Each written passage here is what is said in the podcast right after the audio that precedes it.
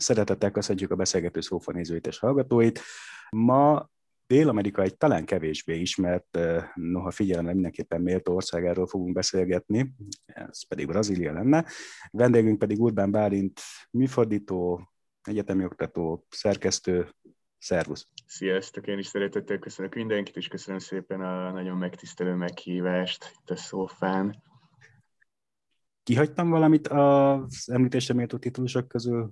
Nem, nem, nem, nem, nem. Én nem szeretem ezeket, ez olyan, mint a szirének éneke az embernek, csak a halálának a pillanatában lenne joga meghallani, vagy hát mindegy, tehát, hogy nem, nem, jó, nem jó, nem jó szerintem szembesülni a léptennyomon az embernek a saját uh, uh, hiányosságaival inkább, mint, mint erényeivel. Én erre mindig azt szoktam mondani, hogy megkérdezik, hogy azért te mi vagy, a Polcelánnak van az egyik vers a Mandorla, hogy Niemens Rose nichts, semmi rózsája senki, vagy senki, senki rózsája semmi. Azt hiszem így van pontosan, de mindig rosszul idézek, úgyhogy valaki nézze meg. Feladom a kedves nézőknek. Um, Szófa Facebook oldalán nemrégiben volt egy figyelemre méltó vita egy spanyol nyelvű vers kapcsán, ahol elhangzott az, hogy valahogy a magyar irodalomban, a, általában a latin vagy spanyol nyelvű irodalom az valahogy 1964 óta 1964-ben leledzik, és valóban tapasztalható egyfajta Dél-Amerika áhíthat az irodalmi közbeszédben. Én azt gondolom, ugye Borges, Márquez, őket szeretjük, ismerjük, nagyra tartjuk.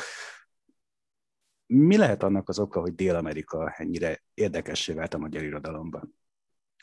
Ennek szerintem több oka van. Van alapvetően egy ilyen globálisabb uh, magyarázat erre. A irodalom, irodalom történetnek, vagy hát az irodalom a világirodalom fogalomnak egyfajta ástruktúrálódásával is összefog, összefüggésbe hozható ez. Ugye a, a nagy dél-amerikai úgynevezett boom, a nagy robbanása a dél-amerikai irodalmaknak, ez pont a 60-as évek végére tehető, a Carlos Fuentes, a Márquez, a Mario Vargas Llosa, további nagy, nagy nevek, amiket köthetünk ehhez a nagy dél-amerikai hullámhoz. Én mindig szerettem, vagy nagyon szeretem ezt a nagyon plastikus metafora, meg kifejezés, ez a boom, hogy itt ugye egy robbanásról és egy robbantásról van szó, ami a, a világirodalom fogalmának hagyományos, ugye történetileg a modernitás, vagy inkább a 19. századi nagy történeti modelleknek az égisze alatt szerveződő, vagy létrejövő fogalma,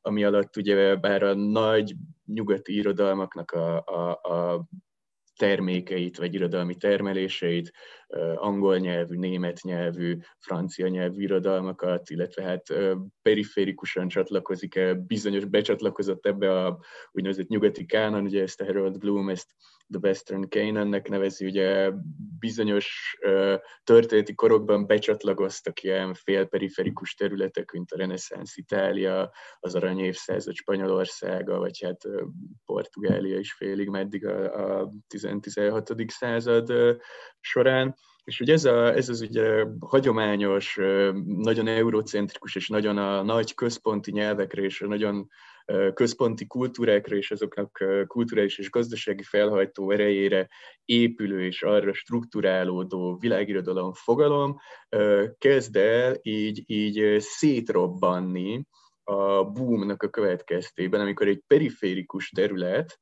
ami ugye egészen egészen a 20. századig úgy volt számon tartva, hogy kulturálisan gyakorlatilag csak ismétli, utánozza a központban létrehozott a nagy irodalmi műfajokat, a nagy diskurzusokat. És ez valamilyen szinten így is van, mert ugye a 17. században, amikor megérkeztek a spanyolok, portugálok, franciák Amerikába, Dél-Amerikába, ott ugye nem voltak olyan irodalmi hagyományok, mint amilyen irodalmi hagyományokkal Európa már rendelkezett a görögség óta, vagy, vagy talán még korábban ugye a, a, a, a Mezopotámia, Zsoltárok, stb. stb. Ez nagyon jól kultúrtörténetileg ez nagyon jó dokumentált, meg megismert, ismert történet, tehát hogy nem voltak meg ezek a irodalmi formák, ezért ezeket a formákat ugye vitték magukkal át sajátították a, a latin-amerikai kontinensen azok, akik elkezdtek írni. Óda, szonett, ezek ugye veleig, veleig európai eredetű, európai eredetű elsősorban költészethez köthető műfajok, és hát ugye ezek az átsajátítások, én mindig, én mindig azt mondom, hogy, hogy, hogy, hogy, hogy ezek ilyen izgalmas, izgalmas, meg érdekes történetek, mert valahol a különbség mindig bele, beleíródik.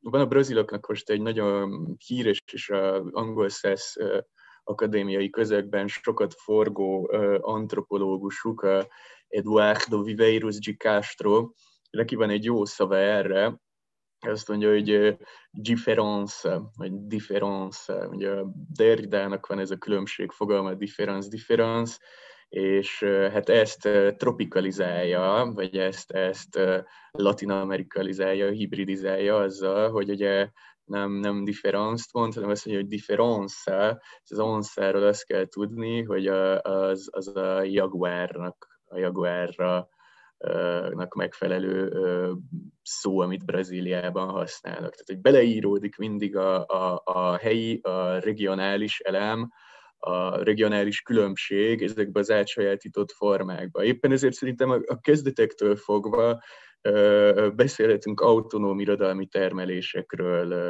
az egyes latin-amerikai területen, legyen ez Hispanoamerika vagy, vagy Luzo-Amerika de ennek ugye a fölismerése, vagy a világirodalomba való beíródása, és a világirodalmi kánonnak a szétfeszítése és szétbontása, az a 60-as évek végén és 70-es évek elején történt meg. Ugye párhuzamosan azzal, ami, ami a, a brit területeken is történt, hogy ugye ami, amit a Salman Rushdie mond, hogy the empire writes back, hogy ugye a, a, a birodalom visszavág, a birodalom visszacsap, a birodalom visszaír, hogy a, a leg, legérdekesebb, a legizgalmasabb birodalmat ezekben a mondjuk úgy, hogy posztmodern időkben, 60-as évek vége, 70-es évek elején a volt birodalomnak a perifériáról írták bele a központba.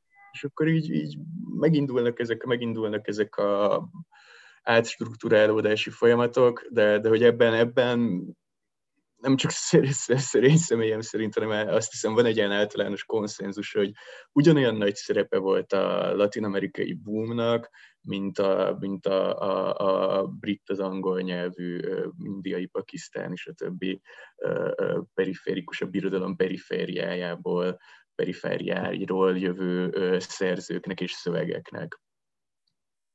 Igen, ja, és még ez, ja, igen, tehát ez, ez az első része a válaszomnak, bocsánat, a kicsit hosszú volt, és hát a második nyilván, nyilván ezeknek a, a, a realitásoknak, ezeknek a, a szövegvilágoknak, amiket felépítenek, mondjuk ugye Márquez kapcsán az egyik leg, leg, leginkább használt diskurzív vagy irodalomtörténeti label vagy etikett, ez ugye a mágikus realizmus volt és hát egy ilyen mágikus realizmusnak szerintem egy, egy európai hagyományban, egy európai, közép-európai, kelet-európai hagyományban nagyon nagy felhajtó ereje, vagy nagyon nagy vonzó ereje, vagy gravitációs ereje van, a mágikussága és egzotikussága, és, és a különbsége miatt. Ez más valóságokat mutat meg, másképp szerveződő világokat, más természet, más emberi természet, más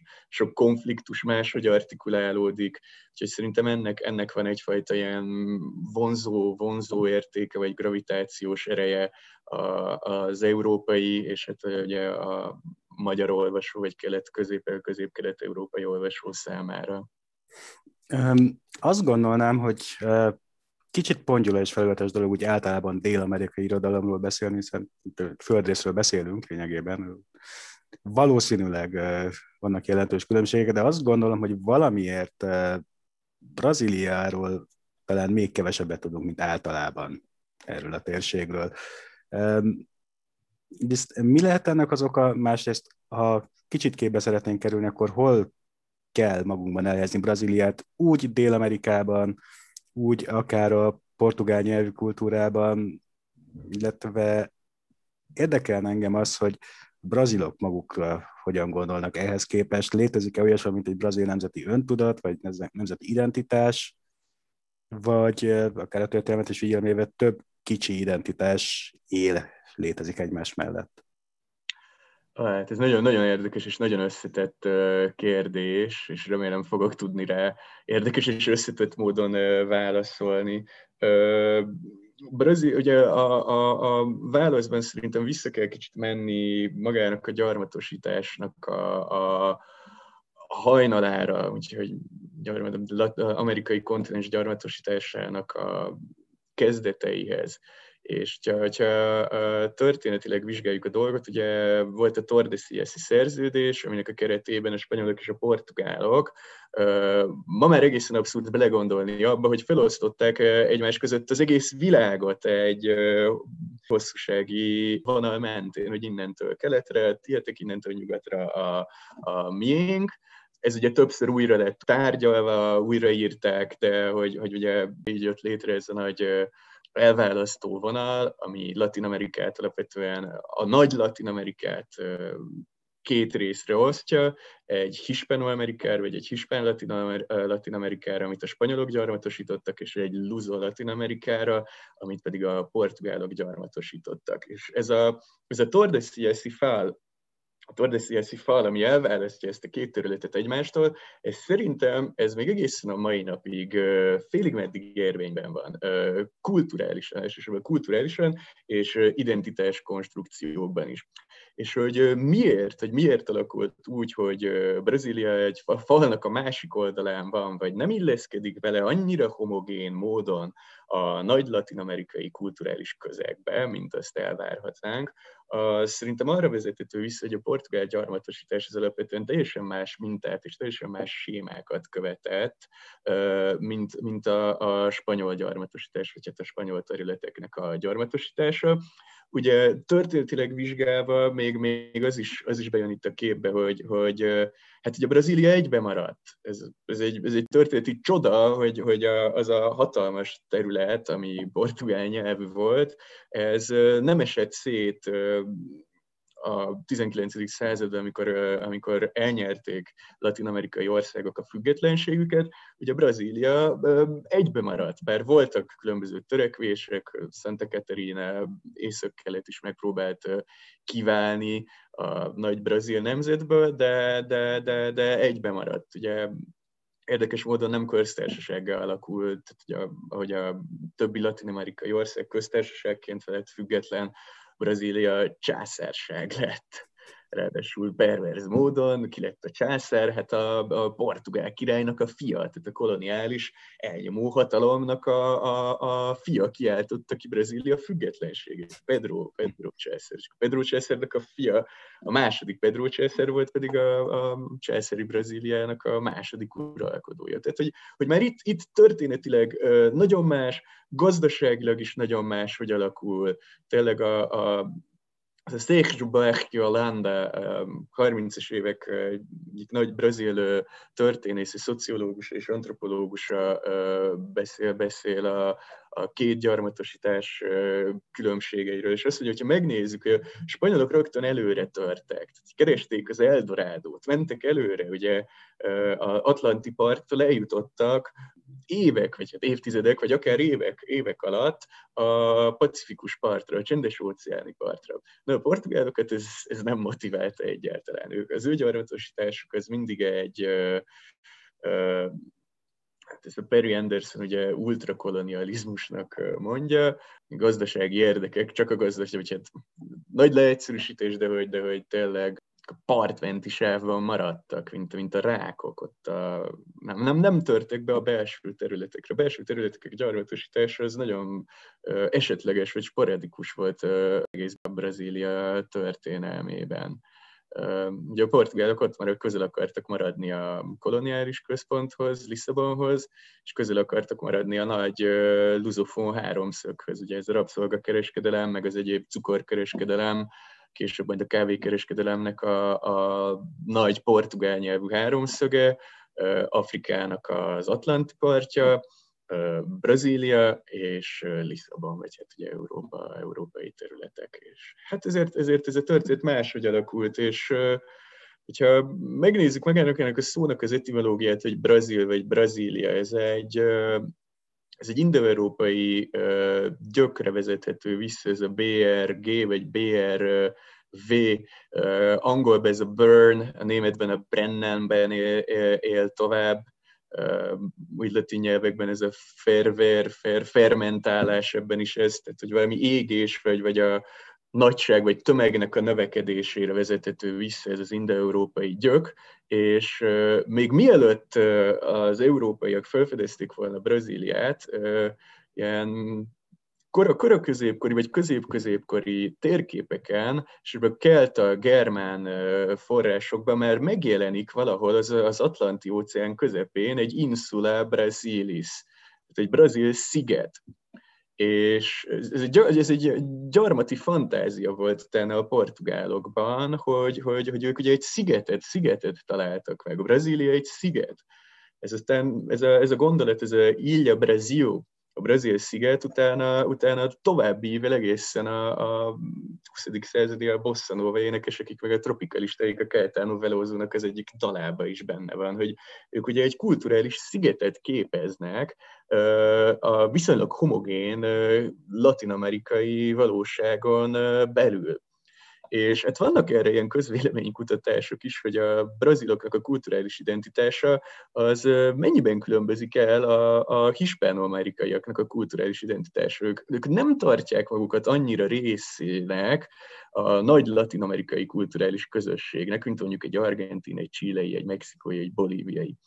És tény és való, hogy kulturális referenciák terén míg a, latin, a hispanoamerikai országok tekintetében megfigyelhető tényleg egyfajta keresztreferenciázás, hogy egy csilei valószínűleg ismeri a mexikói popzenét vagy rockzenét, egy nikaraguai az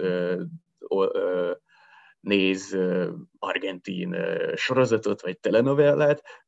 Brazilok esetében ez, ez, ez, ez az átjárás, ez az ozmózis a hispanoamerikai országok esetkkal nem ilyen egyértelmű, vagy, vagy én úgy vettem észre, hogy nekik nincsen meg ez a félig meddig közös referencia, latin-amerikai referenciaháló, hanem ők egyfajta ilyen szigetként önmaguk, önmagukban állnak. Hogyan viszonyulnak jelenleg Portugáliához? Ugye, akár a portugál kultúrához, ugye kb. 21-szer annyian élnek Brazíliában, mint Portugáliában, legalábbis a Wikipédia adatai szerint. Mennyire élő ez a kapcsolat, illetve mennyire határolják el magukat, pláne ha már ugye jó pár éve önálló állam, még ha ezek szerint a császárt ezt, ezt, az elnyomótól is kölcsönözték. De az brazil volt, de brazilok. Brazilnak vallotta magát. Ez, ez a kulcs? Uh, hát szerintem igen, igen. Uh, szerintem ambivalens, kicsit ambivalens a viszonyuk Portugáliával és magukkal, magukkal a portugálokkal. Ugye van, van mindig egyfajta antikoloniális, vagy, vagy ilyen posztkoloniális gőg a portugálokkal szemben. Szerintem van, van egy ambivalens és paradox viszony, egy szeretet és gyűlölet kapcsolat, egy kisebbségi érzés és felsőbbrendűségi érzés is egyszerre. Érdekes módon ugye nálunk rendőrviccek vannak, a rendőr az, aki suta, nem túl, nem a legélesebb kés a fiókban. Ugyanezek a viccek Brazíliában Portugállal vannak. A portugál, a portugál a főszereplő. Nyelv, a nyelvet azt ők, tehát hogy a kiejtés ez nagyon markánsan eltér a braziliai portugál és az európai portugáltól. Nekem volt, volt, vagy volt szerencsém ezt, ezt élőben tapasztalni, hogy amikor moziba voltam, és egy brazil filmben föltűnt egy portugál szereplő, és elkezdett portugálul beszélni, hát kinevették, tehát, hogy, vagy, vagy, de így megmosolyogták, de ilyen kedvesen, tehát nem, nem, nem teliszájjal hohotázva lett körbe, röhögve, hanem, hanem így, így megmosolyogták. Mert... Ilyen kis aranyos.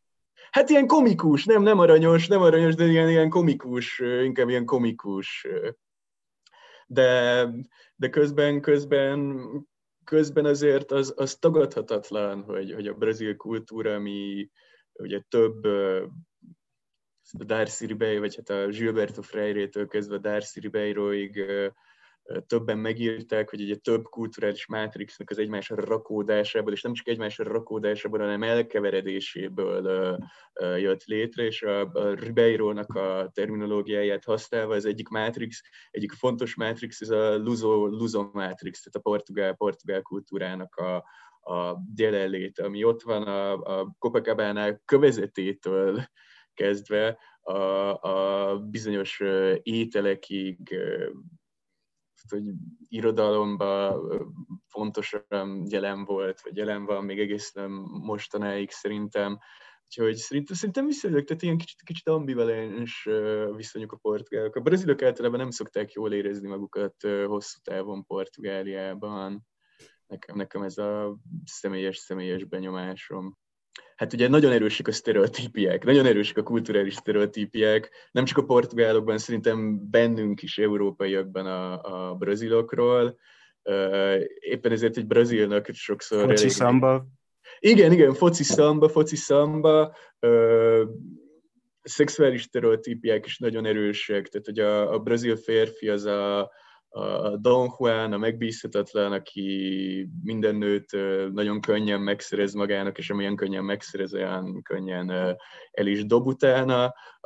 Hát a, a nőkről is, is ugyanez, ugyanez, vagy hát a nőkről inkább az, hogy, hogy könnyű, könnyű vérűek, könnyű, könnyű, könnyű kicsapongó erkölcsűek, a katolikus Portugáliában.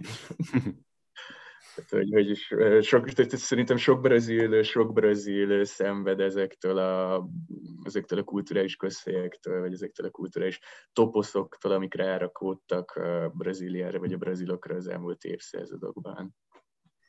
Ha már ezeknél a toposzoknál tartunk, a magyar köztudatban vajon mi él, ha él egyáltalán. Én próbáltam összeszedni a gondolataimat ugye beszélgetés előtt, hogy egyáltalán mi ugrik be Brazíliáról, és olyan nagyon sok mindent nem tudok felmutatni. Volt egyrészt a Riói Kaland című belmondó film, amit mm. valaha nagyon-nagyon sokszor megnéztem, és nagyon szerettem, de nem biztos, hogy igazán hűképet fest Brazíliáról, nem is volt az a célja feltetőleg soha. Um, ott van ugye Nincs kettő négy nélkül című klasszikus. Klasszikus ami megint csak egy másik szegmensét mutatja be az országnak, és ezt sem tekinteném dokumentarista műnek feltétlen, még ha szintén sokszor meg is nézte az ember.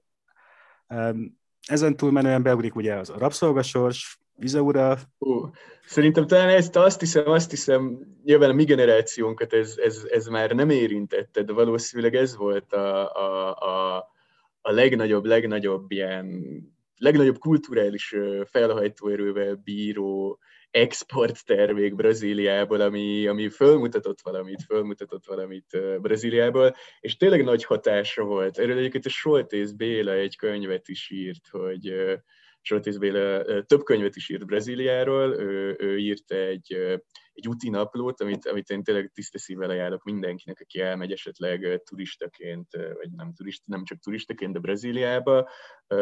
Ugye Soltész Béla bejárta először, először egész Latin Amerikát, aztán külön Brazíliát, és hát egy, egy ilyen nagyon olvasmányos, nagyon informatív, nagyon izgalmas és jól forgatható, hát egy ilyen úti rajzot írt a tapasztalatairól, amit mindenki tényleg nagy hosszonnal forgat, hogyha, hogyha oda, oda, oda utazik esetleg, és írt egy regényt is, ugyanezzel a címmel, hogy Rabszolgasors, ami az Izaura történetnek a fogadtatását dolgozza fel félig meddig. Itt ugye, aki, aki, aki esetleg nincs tisztában ezzel, ugye az volt, hogy hát ennek a, ez egy telenovella, az első-első nagy brazil teleregény, ami egyébként egy 19. századi nem túl jó romantikus regénynek a, az átírása egy tévésorozatra, és ez a 80-as években itt Magyarországon nagyon nagy siker volt, nyilván ez volt valószínűleg az első nemzetközi, vagy hát Latin Amerikából exportált sorozat, és hát ennek a központjában ugye egy, egy rabszolgalány áll, és hát az a, az a fáma, hogy, hogy sok-sok sok idősebb hölgy ezt nagyon komolyan vette, és elkezdett gyűjtést szervezni Izaura felszabadítására, mert ők azt hitték, vagy hát ezt ugye valóságként olvasták a, a szöveget, vagy a fikciót, és, és azt hitték, hogy tényleg még ott valahol Rio de Janeiro állam közepén, egy fazendán, ott sínylődik rabszolgasorsban egy szép fiatal lány, akit Izaurának hívnak és a Béla regény, ez félig meddig ennek a történetek, vagy hát a magyar részének a feldolgozása. Tehát nagyon ajánlom mindenkinek egy izgalmas, nagyon jó olvasmány. Ami azt hiszem még a píreket követő közönségnek eszébe juthat, és azt remélem, hogy kicsit ez sem pont a valóságnak megfelel, az az olykor nyomor pornóba hajló favela ábrázolás, ugye a veszek számos brazil szegény negyedről.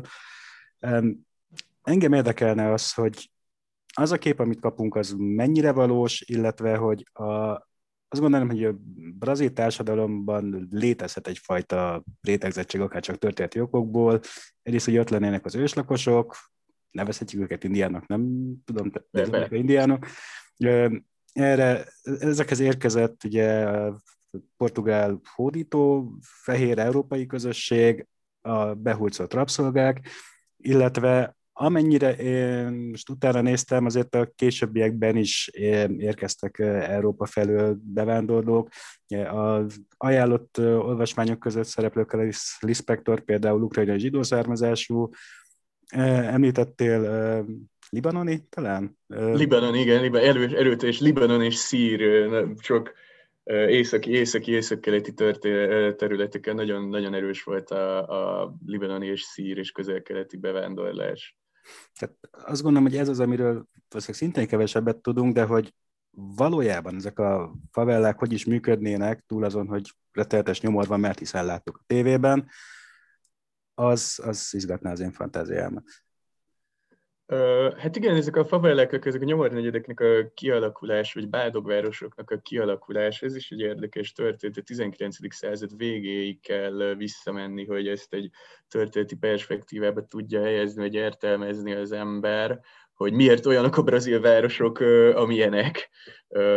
Ugye Európában az emberek hozzászokik ahhoz, hogy van valami városok egyfajta ter- megtervezettsége, vagy racionális struktúráltsága, ugye Hausmann féle Párizs, vagy a, a, a 19.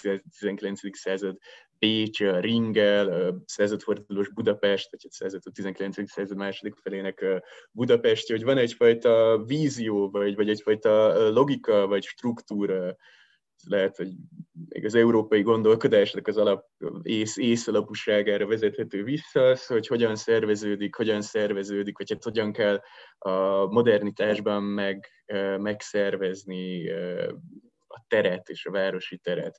Ha Brazíliában megy az ember, és elkezd városokban mászkálni, hát ennek a logikának a totális hiányával szembesül. Hogy itt a városi térben a, a higienizált, szervezett, polgári, magaspolgári, vagy akár felsőpolgári részek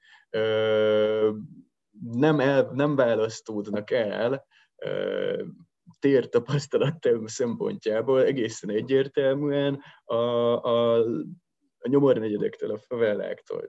A Copacabana, ez is, egy ilyen nagyon képes lap kép Brazíliáról, egy, egy erőteljes reprezentáció, ezek a, a nagy strandok, a Copacabana, az Ipanema, a Leblon, ott van strand, és akkor mögötte ezek a nagy hotelek, vagy felhőkarcolók, de gyakorlatilag három utcát kell kicsit följebb menni, és ott az már a favela.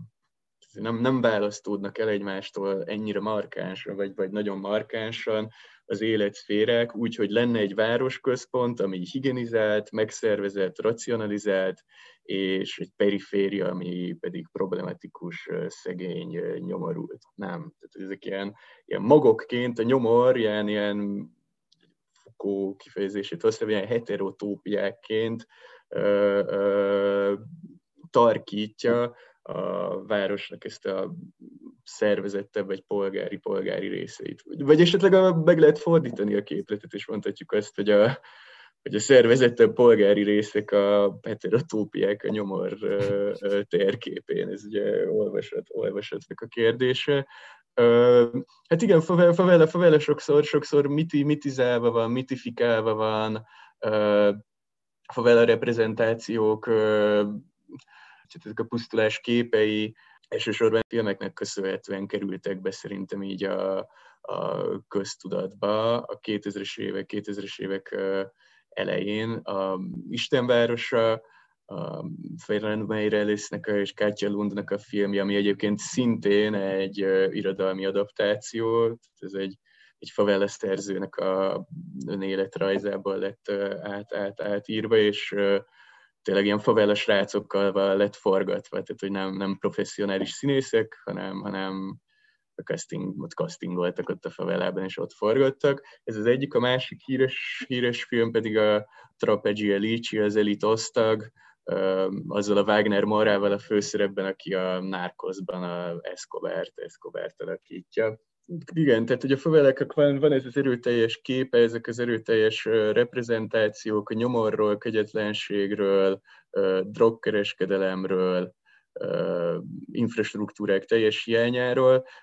Mindenek ellenére egy egészen izgalmas dolog, hogyha az ember eljut Brazíliába, favelába, és hogyha életvitelszerűen él ott, akkor előbb vagy utóbb át kell haladnia, és tömegközlekedéssel utazik, előbb-utóbb át kell haladnia favellás részeken. Ugye pur si muove, tehát hogy mindennek, mindennek ellenére folyik, folyik ott rendesen az élet. A gyerekek járnak iskolába, emberek járnak dolgozni, sőt, egészen, egészen vibráló élet, élet van a favellában. Kisboltok, lacikonyhák, kis éttermek, butikok, vibrál, vibrál folyamatosan, vibrálnak folyamatosan ezek a, ugye, üvölt folyamatosan a zene, vagy hát valamilyen zene az, az, az ezeket az infrastruktúrális hiányosságokat ők megpróbálják megoldani maguknak, hát az áram, áram húzalozások, meg, meg, meg különböző trafókra való rákapcsolódás az áram lopása, vagy hát áram átsajátítása miatt az, az ugye életveszélyes, mert az ember csak azt látja, hogy ott van egy ilyen trafóhez, és rá van kapcsolva illegálisan 500 ház, és akkor abból tipikus, tipikus brazil, brazilian életkép, hogy az ember fölnéz, van egy trafóház, amire egy mindenki rá, rácsatlakoztatja. A favela megszervezi önmagát, favela, favela egy, egy nagyon organikus, organikus ö, ö, képződmény, természetesen tele van, tele van ezzel a szegénységgel, kilátlástalansággal, nyomorúsággal, szörnyűséggel, de ugyanennyire tele van élettel, boldogsággal, zenével, színekkel. Nehéz kérdés, nehéz kérdés és összetett kérdés. Hát, ugye van több, több fajta favelában, vannak az úgynevezett pacifikált favelák, és vannak a nem pacifikált favelák, és a nem pacifikált favelákba még a rohamoztak sem mer bemenni, ott, ott vannak azok, hogy a bejáratnál föl van festve a falra, hogyha autóval hajtana be az ember, akkor le kell húzni az ablakokat, illetve hogyha robogóval, akkor le kell venni a, a bukós isakat, különben komoly atrocitások érhetik, érhetik az embert. Akkor gondolom, inkább ezeken a helyeken lehetett tipikus az, amit a tavaly lehetett olvasni koronavírussal kapcsolatban, hogy itt lényegében a helyi szervezet bűnözés vette át a társadalom szervezési feladatokat az ezen a téren a nem különösebben jó teljesítő brazil kormány helyett, ha úgy tetszik, és figyelt arra, hogy az ott élők lehetőleg ne nagyon fertőzzék egymást össze a koronavírussal, illetve adott esetben kapják az élelmiszert, ha nem muszáj, ne menjenek ki, igen, hát ez egy egész, egészen uh, bizarr történet, mint nagyon sok történet, nagyon bizarr Brazíliában, ez egyik uh, Bossa Nova szerző, nem tudom pontosan, hogy ezt a Tom Jobin vagy a Vinicius G. Moraes uh, írta le, vagy mondta, hogy hát Brazília nem az amatőröknek való, nem a kezdőknek való. O Brasil não é para. Igen, tehát egy sok-sok-sok sok nagy városban a brazil kormány, ugye a brazil miniszterelnök sokunk számára szerintem egészen értetetlen módon szinte vírustagadó volt, vagy sőt ki lehet ezt is mondani, hogy vírustagadó volt, szörnyű és abszurd kijelentésekre ragadtatta magát, és cseletekre is ragadtatta önmagát, aminek köszönhetően Brazília ugye a halálozás arányában gyakorlatilag kb. most a top, top, top háromba benne van, nem tudom pontosan, de szerintem igen, vagy hát, hát az, hogy Manausban a, a amazóniai őserdőből kellett írtani részeket ahhoz, hogy tömegsírokat ássanak, az azért elég sok mindent elmond. A jelenlegi csodálatos elnöküknek a hozzáállásáról és a mulasztásairól. De ugye, de ugye az történt sok helyen, hogy a, a föderális, tehát hogy a szövetségi, szövetségi rendelkezések elmaradására úgy reagáltak a favelákat irányító, vagy hát a favelák életét szervező, nagy vonalakban szervező drogkártelek, vagy drogbandák, hogy ők kezdték el betartatni a kiárásít, a tilalmat, a védekezést új szintre helyezni, vagy megszervezni valamilyen szinten a, a, a járvány elleni védekezést. Tehát, hogy amikor a, amikor a hivatalos szövetségi hatalom egyszerűen csődöt mond, akkor a helyére beáll egy ilyen alternatív hatalom, ami ugye egy kriminalizált alternatív hatalom, de mégis az képes megvédeni a gyomornegyedeknek a lakosságát. Egészen obszén és perverz logika, hogyha belegondolunk, de valószínűleg működött, valamilyen szinten működhetett. Ha már ennyire izgalmas és sokszínű, sokarcú ez az ország, akkor felteszem a kultúrája, ha egyáltalán van ilyen nagy brazil kultúra, hasonlóan sokszínű lehet. Ha nagy vonalakban szeretnénk valamit tudni erről, mit lehet elmondani? Hogyan tagozódik földrajzilag, vagy társadalmilag esetleg is? Hát itt megint csak, megint csak ezt a, a már emlegetett Darcy Ribeiro nevű brazil antropológust, szociológust lehet segítségül hívni, azt mondja, hogy alapvetően négy-öt nagy régió, négy-öt nagy saját kulturális, nyelvi, gasztronómiai, antropológiai arculattal, profillal rendelkező régiót különíthetünk el, különíthetünk el Brazílián belül. Úgyhogy északról délre haladva, ugye akkor van a, az északi régió, ami az amazóniai őserdő, vagy az Amazónia Amazónia állam, Amapá, Pará állam, Acre talán még beletartozik, Roraima, ez az északi, északi államok, amik alapvetően egy, a, a, az amazóniai őserdőnek a bioszférájához, vagy hát az Amazonia, Amazon folyó, Amazónia folyóhoz, a folyó medréhez köthető. Itt ugye itt maradt meg a legjelentékenyebb formájában az ősi eredeti indián társadalom, mind antropológiailag, mind, mind kulturálisan.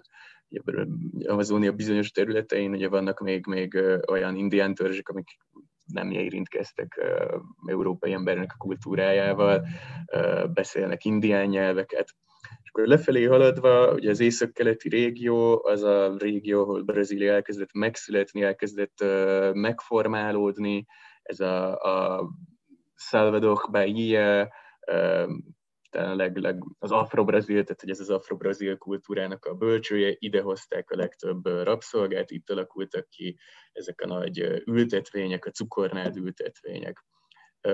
És délre haladva, ugye van ez a dél-dél-nyugati régió, és a dél-keleti régió. Dél-keleti régió két központja, ugye Brazília két legnagyobb városa, sok-sok-sok-sok millió, kb. 20 millió São Paulo, illetve a csodálatos város Rio de Janeiro. A modernitás, modernitás mind technikai, mind társadalmi, mind kulturális, mind urbanizációs szinten, ugye ez ebben a régióban érvényesült a, a, a leginkább. hogy ez a legindustrializáltabb és legurbanizáltabb része Brazíliának, és hát van még egy, még egy ettől még délebre lévő rész, ami Santa Catarina állam, Paraná, Rio Grande do Sul, aminek szintén van egyfajta sajátos kultúrája, amit egyszerre alakított az a, a Borges-től is ismert, ugye Gaucho, ezek a, a portugálul gaúsú kultúra, illetve a bevándorlás, elsősorban német bevándorlás. Ugye a, a Monty Pythonban ismert Michael Palin-nek volt egy két rész, és ugye Michael Palin a világ körül, vagy nem is tudom mi volt a címe, de ugye gyárta a világot, és akkor bemutatott a saját, saját uh, brit humorával egy-egy országot, vagy egy-egy kultúrát, akkor hát Brazília két részre volt osztva, az első rész ez a trópusi Brazília, és a második rész az úgy kezdődött, hogy Michael Palin ült egy ilyen egy fiákeren, mellette egy léder egy szőke és bajszos fiatal ember, és hát ez volt így a beköszönője a Michael Palin-nek, hogy hát gondolnánk, hogy ez is Brazília, és akkor menjünk Hans, és akkor elmentek ott. De Blumenau, meg ezek a részek, ezek tényleg ott, ott, ott, ott az építészet is szinte, szinte ez a svájci, alpesi, bár klimatikusan nyilván nem, de, de, de nagyon erőteljes hatásra volt. Oktoberfest, tehát egy ilyen, ilyen érdekes dolgok. Hogyan szerveződik az irodalom, és itt gondolok elsősorban arra, amit egy interjútban elmondtál, ha már ugye a szófa, irodalmi folyóiratok és az olvasók egymáshoz közelebb hozatalát tűzte ki maga elé célnak.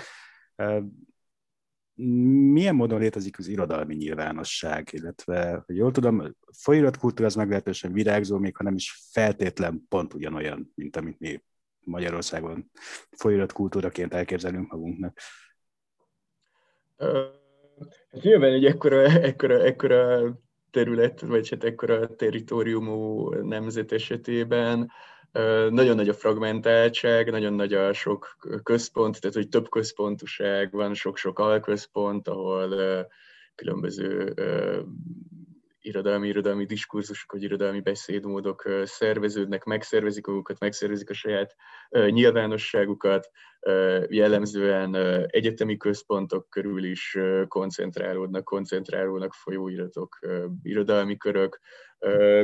Nyilván a két, tehát hogy a, a, a két legnagyobb felhajtó erővel és legintenzívebb kulturális gravitációs erővel bíró központ Brazíliával belül, a délkeleti régiónak a két mega, mega városa, Rio de Janeiro és São Paulo, mindkettőnek van meglátásom szerint autonóm irodalmi hagyománya, ami még egészen a mai napig, még egészen a mai napig elkülönül. Ugye São Paulo-ban történt, hogy most fogjuk, vagy most lesz majd a brazil modernség századik évfordulója, az, az São Paulo-ban történt. Tehát, hogy míg a, a századforduló irodalma az, az Rio ihletés volt, vagy Rio-ban történt, a modern művészetek az 1922-ben az, az a São Paulo kulturális közegéből, industrializálódásából, kávékultúrájából, születő felhőkarcolóiból, az olasz bevándorlókból robbant ki pont száz évvel ezelőtt, tehát hogy most lesz a századik évfordulója a brazil modernizmónak, a brazil modern, modern, vagy hát avantgárdnak, vagy brazil modern művészeteknek. Úgyhogy hát ennek a két-két-két városnak szerintem még a mai napig nagyon nagy, tehát a legnagyobb súlyjal ezek a, a kulturális tekintetben ezek a városok estek a legnagyobb súlyjal a, a latba, ott nyilván uh, itt lehet, ott publikálják a legtöbb könyvet, a legtöbb folyóiratot. Ami nekem abban az interjúban megregett a fantáziámat, az, az volt, hogyha jól értettem, hogy létezik egyfajta, nem is tudom, szamizat vagy fenzinszerű irányzat, ahol lényegében irodalmi folyiratokat így mint egy saját szórakoztatásukra terjesztenének? Igen, nagyon sokat, sokat. Ez, ez, a tömegközlekedés ez mindig nagyon izgalmas és érdekes dolog Latin Amerikában. Én imádtam nyilván nincs jogosítványom, nem, nem vezetek autót, vagy ha lenne, akkor sem autóval közlekedtem volna. Tömegközlekedés, ez eszméletlenül izgalmas, és nagyon sokszor ott a tömegközlekedésen árulnak dolgokat, tehát hogy felszáll valaki, elmond egy történetet, és elmondja, hogy ő ezt is ezt árulja, és sokan árulnak ilyen kis, hát olyan, mint a fedél nélkül, csak hogy így saját, saját, saját maguk írják, versek, kis, kis történetek, mikro, mikronarratívák, hogy ez, ez, ott, ez ott nagyon, főleg észak-keleti, észak-keleti ország részben ez, én nagyon sokszor találkoztam ilyen, ilyen szerzőkkel, nem hajléktalanok, hogy a legtöbb, a legtöbben nem hajléktalanok, hanem, hanem sokan-sokan csak, csak így, így, így próbálják meg eljuttatni a nagyobb nyilvánossághoz a műveiket. Ennek ugye ennek is van egyfajta történeti mintája, amit követ. Ugye Brazíliában nagyon nagy hagyománya volt, ugyanezen az területen, tehát az észak-keleti területeken, az úgynevezett uh, ponyva irodalom, ez nem a megfelelő kifejezés, uh, literatura de cordel, ezeket a, a vásárokon, piacokon kifesz, ilyen drótokra kifeszítve árulták, ilyen kis füzetecskék, amik uh, amik még ilyen középkori versstruktúrákat mozgatnak, tehát egy fix metrum, fix rímképlet, és hát különböző történeteket beszélnek el. Sok a folklór, sok a, a folklór hagyomány, nép, népi hagyományok, tehát hogy ennek a vásárokban árult irodalomnak, irodalmi hagyományoknak nagy-nagy-nagy hagyománya van Brazíliában.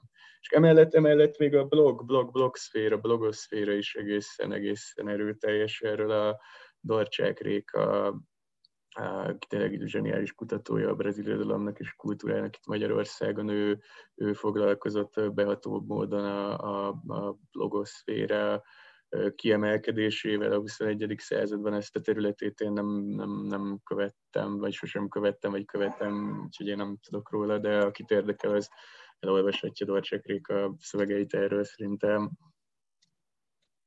Ha már online kultúra, illetve külföldi irodalom, hogy picit arra bevezve szeretnék beszélgetni pár szót a Verzum Online-ról is, ahol ugye te is tagja vagy a közösségnek, amely oldalnak a célja, ha jól értettem a bemutatkozást, az lenne, hogy a világ minden tájáról elhozza a magyar olvasóknak azokat a szövegeket, amiket ilyen vagy olyan okoknál fogva nem nagyon lehet felelni, gondolom tele, mert nem mutatkozik rá talán akkor a kereslet, hogy ezt bármelyik kiadó rentábilisnak gondolja.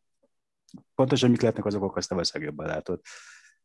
Hát eleve verset kiadni, az nem rentábilis, tehát hogy 19. század óta, ugye a polgári korszak óta csak regényt lehet rentábilis módon kiadni, verset kiadni ugye kiadók számára valószínűleg egyenes út az öngyilkosságba, vagy az önfelszámolásba, sokkal kevesebben olvasnak, fogyasztanak lírát, mint, mint, mint regényt, vagy fikcionális irodalmat, és még kevesebben fogyasztanak világlírát és még kevesebb könyv formájában még kevesebb világlíra jelenik meg. A Verzumnak a, a projektjét, vagy hát az alapprojektjét, ugye ezt a, az alapítók, vagy az alapító atyák, vagy hát a Paideum, hogyha Ezra Poundot akarjuk idézni, a Krusovszki Dénes, Gerevics András, Nemes Zé Mário és a Szabó Marcel fektették le.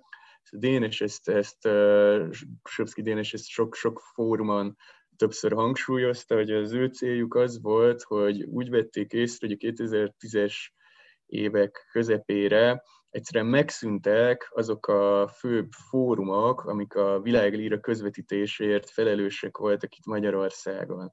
Felszámolódott a nagyvilág, felszámolódott a Magyar Letter International, ugye korábban volt ez a Lira Mundi könyvsorozat, ami nagyon jó minőségű nemzetközi, nemzetközi költészetet hozott el, és akkor létrejött egy űr. De ez az űr, ez párhuzamos volt egyfajta, egyfajta kereslettel is. Tehát, hogy nem volt kínálat, de volt kereslet világlíra irányába. Ugye új generációk, világirodalom fogalmának tágulása, globalizálódása, felfokozott figyelem, felfokozott figyelem, hála Istennek egyre inkább fokozódó figyelem, marginális kultúrák és marginális kultúráknak a beszédmódjai, irodalmi diskurzusa irányban. És hát ez a két dolog volt, ami, ami uh, mozgatta valahogy a verzumnak a kiemelkedését, és hát ez azóta, ez azóta működik, a, az alapító atyák azok most már csak tiszteletbeli konzulként vagy hát szellemként, fantomként vesznek részt a konkrét szerkesztés munkában, sajnos én is egyre kevésbé tudok részt venni a, a, a konkrét munkában a főszerkesztést, ezt jelenleg, hát a Dénes még egy ilyen tiszteletbeli főszerkesztőként természetesen figyelemmel kíséri a munkafolyamatot, de a tulajdonképpeni szerkesztés munkát ezt elsősorban a Mohácsi Balázs koordinálja, illetve Vonnák Diana, Vajna Ádám, Sipos Tamás és Bordás Máté alkotja jelenleg a Verzumnak a, a csapatát, szerkesztői gárdáját, itt annyit érdemes megjegyezni, hogy ez egy teljesen non-profit, vagy hát nem profit-orientált, ugye mindenki a saját szabad idejéből, energiáiból és idegszálaiból szánja rá a, azt, amit kell erre, erre a, a, a bunker, vagy hát erre a misszióra. igen. Hát ugye, ugye még mindig, még mindig, még mindig uh, igyekszünk az eredeti projekthez hűek maradni, hogy minél színesebb, minél uh, minél távolabbi, minél uh, heterogénebb területekről, hagyományokról elhozni szerzőket és szövegeket, és hát kitölteni valahogy ezeket a, ezeket a, ezeket a hiátusokat. Sosem számolta meg, nem tudom, de szerintem több mint 30 nyelvről közöltünk, közöltünk verseket fordításban. Igen. Szép. Hogy tapasztaljátok? Um, ugye azt hiszem, a klasszikus irodalom szemlélet ez meglehetősen konzervatív tud lenni, különösen a közvetítő médiumok területén, irodalom az, ami ki van nyomtatva, be van kötve, lehetőleg kemény fedeles, és nem tudom, a könyvhéten lehet megkapni. Mennyire fogadják el az olvasók az online platformokat kultúra közvetítésére? Szerintem ma már ez, ma már ez szerintem volt, volt már egy ilyen, egy ilyen technikai, technikai váltás, vagy egy technikai médium, technikai forradalom, ami, ami alapvetően elfogadottá tette azt, hogy a könyv, mint olyan, vagy hát a Gutenberg galaxis, son túl is van, van, van szöveg, hogy úgy, hogy úgy, úgy, úgy fogalmazzunk. Én nem érzek, nem érzek semmilyen ellenállást, se generációs ellenállást, se semmilyen, se kulturális ellenállást a, a interneten terjedő, vagy a tényleg könyv és folyóirat formátumban, printben terjedő irodalmak, irodalom vagy irodalmak között személyes preferenciák. Én jobban szeretek nyilván könyvből olvasni, mert alá tudok húzni benne, de ez egy, ez egy ilyen személyes preferencia. De legalább az online az ott van, mert ugye ezek ezekkel a versekkel, mint mondtad, az a probléma, hogy más formában nem egyszerű hozzájuk jutni. Hogy hát nem, az hozzá. biztos. Az biztos. Se kötetben, se folyóiratban nem, nem, nem hozzáférhetőek. Ha már hozzáférhetőség és idegen nyelvű kultúra, brazil irodalomból valami érdekes, leszámítva ugye Paulo coelho ha jól mondom a nevét, mindig kímban vagyok, mi az, ami magyarul hozzáférhető, és mondjuk általános érdeklődésre figyelemre számot tarthat? Uh, hát az első, első, első ilyen nagy, nagy, nagy brazil szerző, aki szerintem beépült, vagy félig meddig be tudott épülni, de a magyar, magyar közegbe, ez a Jorge Amado volt. Uh, ennek meg voltak elsősorban ilyen politikai, politika történeti okai, komoly kapcsolatokat ápolt a Szovjetunióval, a brazil kommunista pártnak volt. Szabad szeretni. Igen, igen, igen, igen. És hát nagyon gyorsan lefordították, lefordultak az ő művei uh, magyarra, és szerintem, szerintem már a 60-as évektől egy jól, tehát sokat olvasott, uh, elismert szerz, elismert uh, brazil szerzőnek számított itt Magyarországon. Uh, Hát uh, utóbbi időben kezdődött meg a Clarice Lispector életművének, ugye szerintem, hogy lesz valami felolvasás, az talán az egyik Lispector novella magyar-magyar uh, feldolgozása, sajnos elég nagy késés elő, ugye 50-es, 60-es, 70-es években alkotott, és a, a novellái, összegyűjtött novellái 2018-ban jelentek meg a magvető gondozásában, Pál Ferenc, Bense Mónika, Lukács Laura és Dorcsák Réka fordításában Hát vannak, vannak ilyen, ilyen, ilyen elejtett, elejtett gyöngyszemek, amik szerintem nincsenek nagyon benne a magyar világirodalom tudatban, mint a, a Macunaíma, ez a 20-es évek brazil avantgárd generációnak egy, egy experimentális prózaszövege, ami a, a európai modernséget ötvözi különböző brazil, afro-brazil, indio-brazil hagyományokkal, történetekkel, egy eszméletlenül izgalmas és sokrétű szöveg, és egy hatalmas fordítói bravúr, Pál Ferenc, a portugál nyelvű irodalmak fordításának és tanításának nagy doájenjének köszönhetően olvasható ez magyarul. Nekem, nekem személyes kedvencem még a Redwan Nassar, szintén egy poétikailag eszméletlenül összetett és nagyon-nagyon költői szöveg. Két könyve jelent meg a jelenkor gondozásában, Lukács Laura egészen heroikus és egészen kivételes fordításában. A Nassar speciál pont, pont egy libanoni származású brazil szerző, egy rejtélyes figura, mert neki kb. ez a két, két rövid könyve jelent meg Brazíliában, amivel tarolt a 70-es években, és azóta, azóta nem nagyon jelentetett meg a könyveket. Szerintem ez egy nagyon fontos és, és meghatározó hozzájárulás volt a brazil irodalomhoz az, hogy a jelenkor felvállalta, vagy hát bevállalta, és kiadta ezt a két könyvet, egy pohár, most nem mit eszembe sajnos magyarul a címe, de hogyha Raduan Nasser a szerzőnek a neve. Hát alapvetően, alapvetően, de ezek. Van még munka, tehát hogy a, ezeknek a kiváló fordítóknak, mint Pál Ferenc, Lukács Laura, Bense Mónika, szerintem bőven, bőven, bőven van még, van még, van még mit, mit lefordítani magyarra, ami, ami izgalmas, értékes, és, és tényleg a magyar olvasóknak a hasznára válhatna. Legyen ez a végszó. Köszönöm szépen a ránk szent időt. Köszönöm szépen. A kedves nézőket még megörvendeztetjük majd egy rövid Lispector novellával. Velük találkozunk egy hét múlva. Neked még egyszer köszönöm, hogy itt voltál. Viszontlátásra. Én, én köszönöm még egyszer a meghívást, viszontlátásra. Clarice Lispector. Az ötödik történet. Pál Ferenc fordítása. Ennek a történetnek lehetne az is a címe a szobrok. Másik lehetséges címe a gyilkosság. Vagy hogyan öljünk csótányt. Úgyhogy legalább három történetet mesélek el, amelyek mindegyike igaz, hiszen egyik sem mond ellent a többinek. Noha az egyetlen ezer egy volna, ha volna ezer és egy éjszakám. Az első történet, a hogyan öljünk csótányt, ilyenképpen kezdődik. Panaszkodtam a csótányok miatt. Egy asszony meghallotta, hogy panaszkodom. Elmagyarázta, hogy kell megölni őket. Össze kell keverni azonos mennyiségű cukrot, lisztet és gipszet. A liszt és a cukor odavonza őket, a gipsz pedig megköt a belsejükben.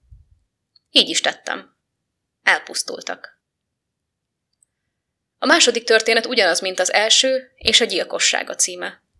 Ilyenképpen kezdődik. Panaszkodtam a csótányok miatt. Egy asszony meghallotta. A recept ugyanaz. És azután következett a gyilkosság. Az az igazság, hogy csak elméletben panaszkodtam a csótányok miatt, amelyek nem is az enyémek voltak, a földszinti lakásban tanyáztak, és az épület csövei mentén jutottak fel hozzánk. Csak attól a pillanattól fogva tartoztak hozzánk, amikor elkészítettem a keveréket. Akkor kezdtem el a mi nevünkben kimérni és adagolni az összetevőket egy kissé erősebb keverékbe. Homályos dűmunkált bennem, sértve éreztem magam. A csótányok nappal láthatatlanok voltak, és senki nem hitte el, hogy férge körlik belülről ezt a nyugalmas házat. De ha ők, mint titkos férgek nappal aludtak, én is az éjszakát választottam, hogy elkészítsem nekik a mérget. Aprólékosan, szenvedéllyel porcióztam ki nekik a lassú halál patika szerét. Izgatott félelem és a bennem dolgozó titkos féreg vezette a kezem. Hideg számítással csak egyet akartam. Megölni az összes létező csótányt. A csótányok felmásznak a csövek mentén, miközben az emberek fáradtan álomra hajtják a fejüket, azután elkészült a hófehér keverék. A hozzám hasonlóan ravasz csótányokra gondolva ügyesen elrendeztem a port, hogy úgy nézzen ki, mintha a környezet része volna. A csöndes lakásban ágyban fekve elképzeltem, ahogy egyenként felkapaszkodnak a konyháig, ahol a sötétség szendergett. Csak egy asztalkendő virított a ruhaszárítón. Csak órákkal később riadtam fel a késés riadalmával. Már hajnalodott. Átmentem a konyhán. A kövezeten ott feküdtek mereven, hatalmasan. Az éjszaka mind megöltem. Nekünk hajnalodott. A domboldalra felkapaszkodó szegény negyedben egy kakas kukorékolt. A harmadik történet, amelyben most belekezdünk, a szobrok. Azzal kezdődik, hogy panaszkodtam a csótányok miatt, azután megjelenik ugyanaz az asszony, és folytatódik egészen addig, amíg hajnalban föl nem ébredek, és álomítosan el nem jutok a konyháig. A konyha padlócsempék perspektívájában, ha lehet, még nálam is álomittasabb. A hajnali félhomályban a távolságokat megnyújtó lilás fényben árnyakat és fehéres foltokat veszek észre a lábam körül, mintha több tucat apró szobor heverne szerteszét. A belülről megkövesedett csótányok. Némelyik hasával felfelé. Mások egy mozdulatba beledermedve, amely nem fejeződik be soha. Rágószervükön egy kevés fehér massza. A pompei hajnal első tanúja vagyok. Tudom, milyen volt az elmúlt éjszaka. Tisztában vagyok a sötétségben lezajlott orgiával. Néhány állatban olyan lassan kötött meg a gipsz, mintha beépülne a testükbe. Ezek egyre gyötrelmesebben mozdulva próbálták mind mohóban átadni magukat az éjszaka örömeinek, miközben saját bensőjük egyre terhesebbé vált számukra. Azután az ártatlanok rettenetével kővé dermedtek. Pillantásuk bánatos rosszallást tükrözött. Mások, amelyeket váratlanul ért a mélyükből kifelé törő támadás, és nem tudtak mit kezdeni a merev alakzatokkal szilárduló bensőjükkel, egyszer csak megdermedtek. Mint amikor a szájból kijövő szó félbeszakad. Én téged, azok voltak, amelyek a hiába való szerelem nevével visszaélve daloltak a nyári éjszakában. Miközben az, amelynek gesztenyebarna csápján ott fehérlik valami, talán túl későn érzékelte, hogy mumifikálódott, mert nem volt képes a hiába valóság légből kapott könnyedségével viszonyulni a dolgokhoz. Túlságosan sokat néztem magamba. Túlságosan sokat néztem. Ember voltam magasságából nézem egy világ pusztulását. Vérrad. Egyik-másik döglött csótány csápjai megrezzennek a széltől. Az előző történet kakas a kukorékol. A negyedik elbeszélés a lakás új korszakának kezdetéről szól. A már ismert módon kezdődik, panaszkodtam a csótányok miatt. Addig a pillanatig tart, amikor megpillantom a gipszemlékműveket. Mind halottak de oda nézek a csövekre, ahol ma este lassan és életerősen libasorba rendeződve felvonul az újabb nemzedék. Minden este újra szét kell szórnom a halálos csalétket, mintha nem volnék képes aludni a szertartás izgalma nélkül. És minden hajnalban álomkórosan támolygok majd a konyha felé, hogy elégedetten megszemléljem a szobrokat, amelyeket átizzadt éjszakám állított. Rossz kedvűen beleborzongtam ennek a mágikus kettős életnek a gondolatába ahogy beleborzongtam a megkötő gipsz üzenetébe is. A mohó életvágy szétfeszítheti belső öntőformámat. Komor pillanat, amikor választani kell két út között, amelyek úgy gondolom örökre elválnak egymástól, és biztos vagyok abban, hogy bármelyik választás lemondással jár. Én vagy a lelkem. Választottam. Ma a szívemre titokban kifüggesztem a dicsőségtáblát. Ebben a házban rovarírtást végeztek. Az ötödik történet címe Leibniz és a szerelem földön túlisága Polinéziában. Így kezdődik. Panaszkodtam a csótányok miatt.